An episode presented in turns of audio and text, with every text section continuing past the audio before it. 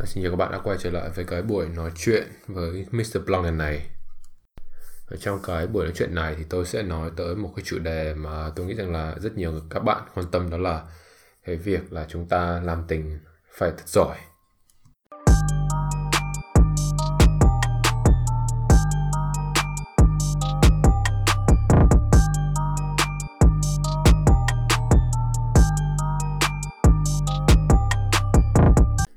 Chắc các bạn cũng có thể tưởng tượng đó là khi mà mình muốn giỏi một cái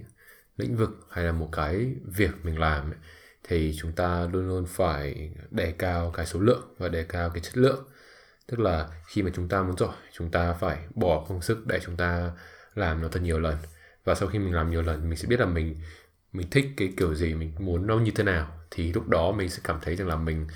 mình biết thiết kế được cái cái hành động đó, cái sự việc đó theo cái ý muốn của mình. Thì trong cái chuyện sex hay chuyện tình dục vậy thì tôi cũng có rất nhiều cái người khách hàng của mình, họ thường xuyên hỏi là họ không có được cái sự tự tin, họ không có được cái cái niềm tin vào cái bản năng đàn ông của mình, hoặc là họ không có cái sự tự tin trong chuyện tình dục ấy. Thì tôi nghĩ rằng là cái chuyện này cũng rất là dễ hiểu thôi, bởi vì là um, không phải ai cũng có đủ cái cơ hội và thời gian và cái khả năng của anh ta để có thể trải nghiệm hết tất cả những cái đầy đủ những sắc thái trong chuyện tình dục, trong cái chuyện là chúng ta ngủ với ai, chúng ta ngủ như thế nào và chúng ta làm cách nào để đưa họ lên giường. Thì à, tôi nghĩ rằng là một người bình thường sẽ luôn luôn có những cái câu hỏi đó, có những cái sự bận tâm đó trong đầu nhất định. Và tôi nghĩ rằng là cái câu trả lời đầu tiên mà tôi có thể nói, tôi có thể đưa ra đó là chúng ta phải đánh vào cái số lượng. Khi mà chúng ta chưa biết được cái chuyện tình dục, cái chuyện sex nó như thế nào thì chúng ta phải có nhiều cái trải nghiệm, có nhiều cái kinh nghiệm một chút thì chúng ta sẽ biết là mình sẽ mình sẽ cần cái gì, mình thiếu cái gì. Thì cái cái số lượng ấy, nó nó được thể hiện qua việc là bạn à, dành một tuần một hai lần chúng ta có thể đi date, chúng ta có thể hẹn hò, hoặc là chúng ta có thể um, dùng những cái kỹ năng của mình để có thể hấp dẫn cái người phụ nữ, để tăng cái sự um, uh, lôi cuốn giữa hai con người với nhau, và từ đó chúng ta có thể uh, lên giường với nhau. Thì tôi nghĩ rằng là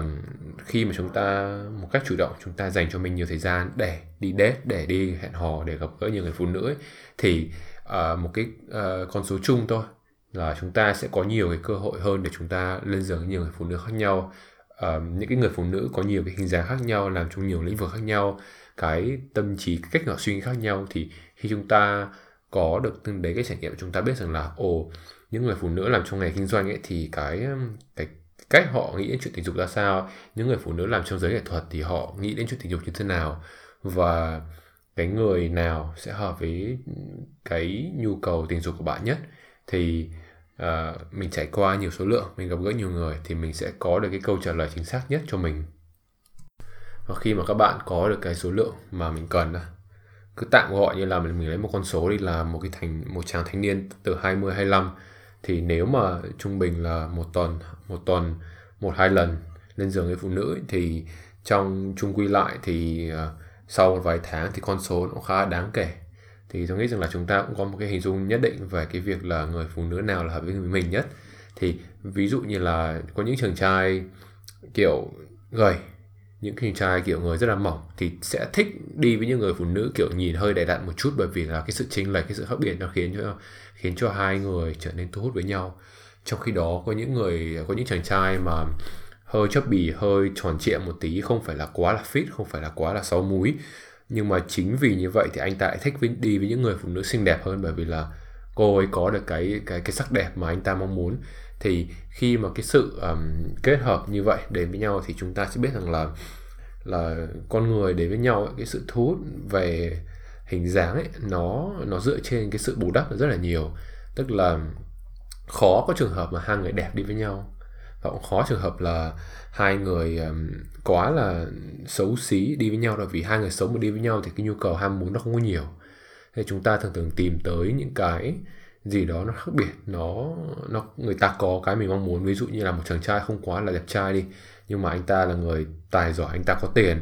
anh ta có cái miệng,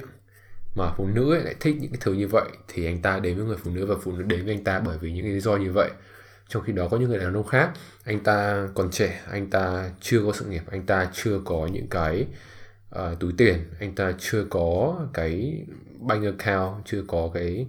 cái sự đầu tư đúng đắn trong cuộc đời. Nhưng mà anh ta là một người cũng rất là dễ nhìn, cũng biết cách ăn nói, cũng biết cách, biết cách ăn mặc, biết cách uh, tạo cho cái người đối diện cái cảm giác thu hút.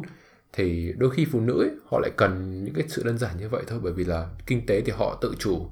um, sự nghiệp thì họ không cần phải uh, nương tựa nhiều, họ cần cái tình cảm thôi. Thì những người đàn ông như vậy, họ không có họ không quá là tham vọng trong cuộc đời, nhưng mà họ có được cái cơ hội, họ có được cái thời gian để mang lại cho cô ấy cái tình cảm mà cô mong muốn, thì chúng ta lại đến với nhau. Thế nên là cái um, cái chuyện tình dục, cái chuyện hai người đến với nhau, lên giường với nhau, đôi khi nó rất là muôn hình muôn trạng. Vậy nên là chúng ta phải dành thời gian để chúng ta đi phiêu lưu, chúng ta có những cái trải nghiệm tình cảm nó đặc biệt, chúng ta có những cái cái lần chúng ta đi đêm, chúng ta có những cái lần chúng ta lén lút, thì chúng ta sẽ biết rằng là mình thích cái người con gái như thế nào, mình thích lên giường với người phụ nữ như thế nào, mình thích quan hệ kiểu gì. Sau khi chúng ta dành nhiều cái năm tháng để chúng ta phiêu lưu, chúng ta trải nghiệm, chúng ta biết rằng là mẫu hình của mình là người thế nào, tính cách là sao,